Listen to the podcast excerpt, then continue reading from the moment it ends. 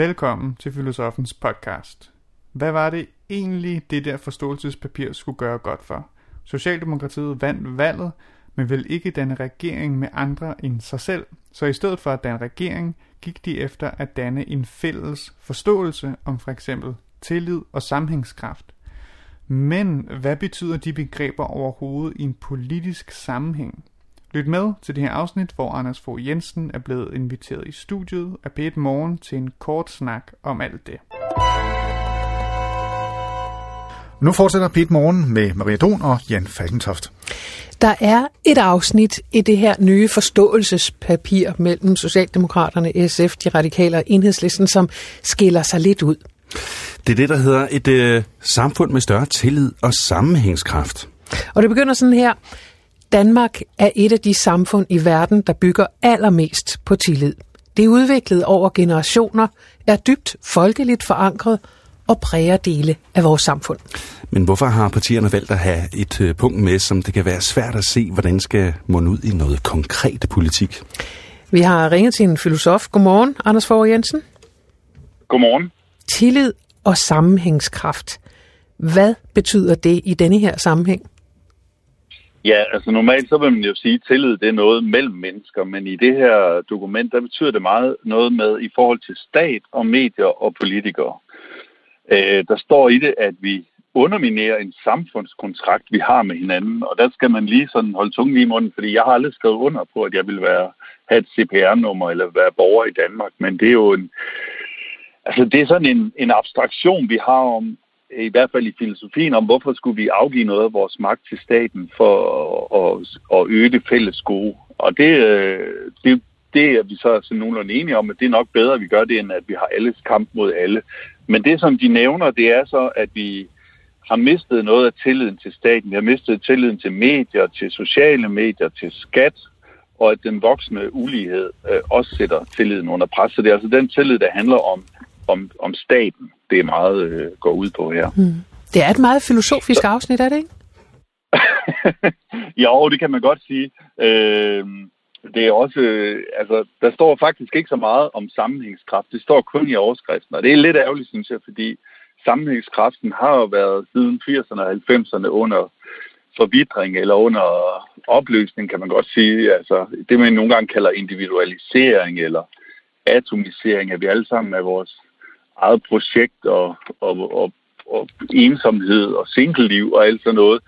Det er, det, det er tegn på svækkelse af, af nogle sociale bånd, og man kan sige, det er produkter, vi har fået sådan det, man nogle gange kalder det neoliberale menneske, altså det, at der er sin egen, sin egen virksomhed, og der kunne man godt ønske, at der har stået noget om, om sammenhængskraft også, altså alt det der, øh, altså foreningsliv, sport, øh, efterskoler, højskoler, alt det der sådan lærer os at forbinde os med hinanden og lave noget sammen, men det kan staten jo sådan set ikke sørge for i sig selv, men den kan katalysere det eller facilitere, den kan hjælpe det på vej ved at, at, at, at hjælpe foreningslivet. Og, og det har de jo så formentlig også diskuteret, da de, da de formulerede det her, fordi lidt længere nede, der står der, at genopbygge tilliden og dermed forstærke den danske samfundskontrakt kan ikke gøres med en enkelstående handling.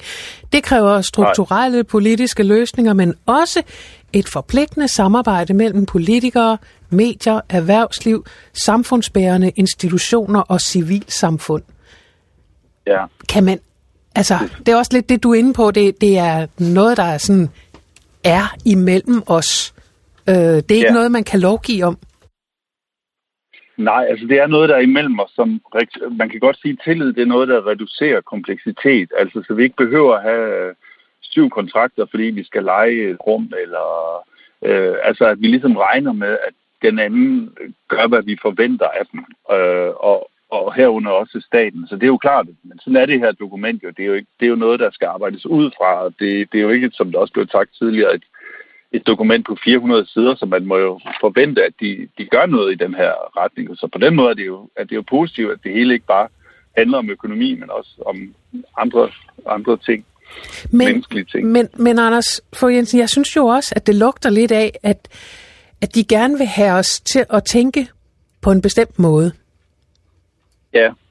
Og det, altså, og det, på, at, ja, det lugter ja. jo sådan lidt af Albanien eller noget Sovjet eller sådan øh, sindelagskontrol. Mm.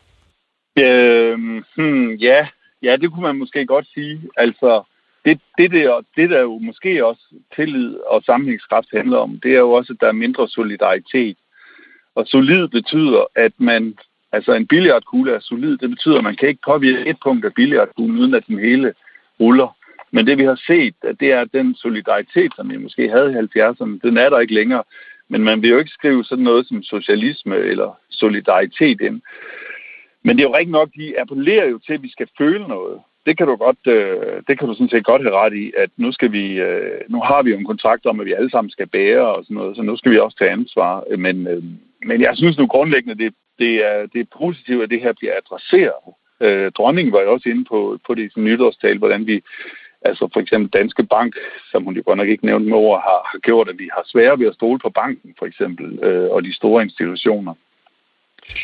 De nævner også noget andet øh, sjovt, som er det her med, at der er kommet større ulighed, og det sætter tilliden under pres, at en, en, en direktør i dag tjener 17 gange mere end en, en almindelig medarbejder.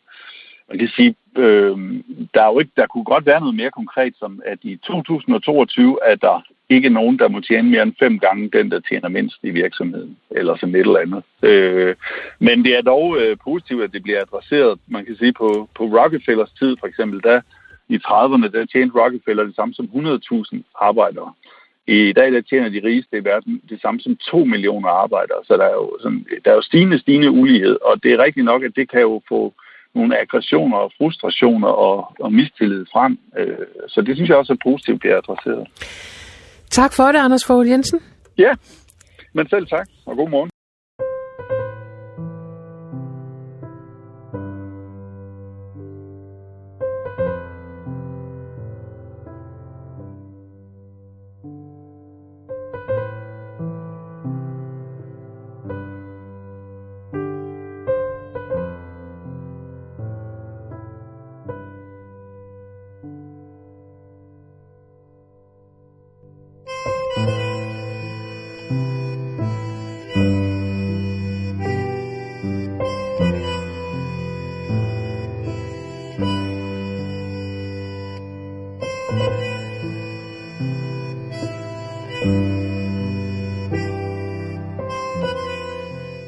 Du har lyttet til Filosofens podcast.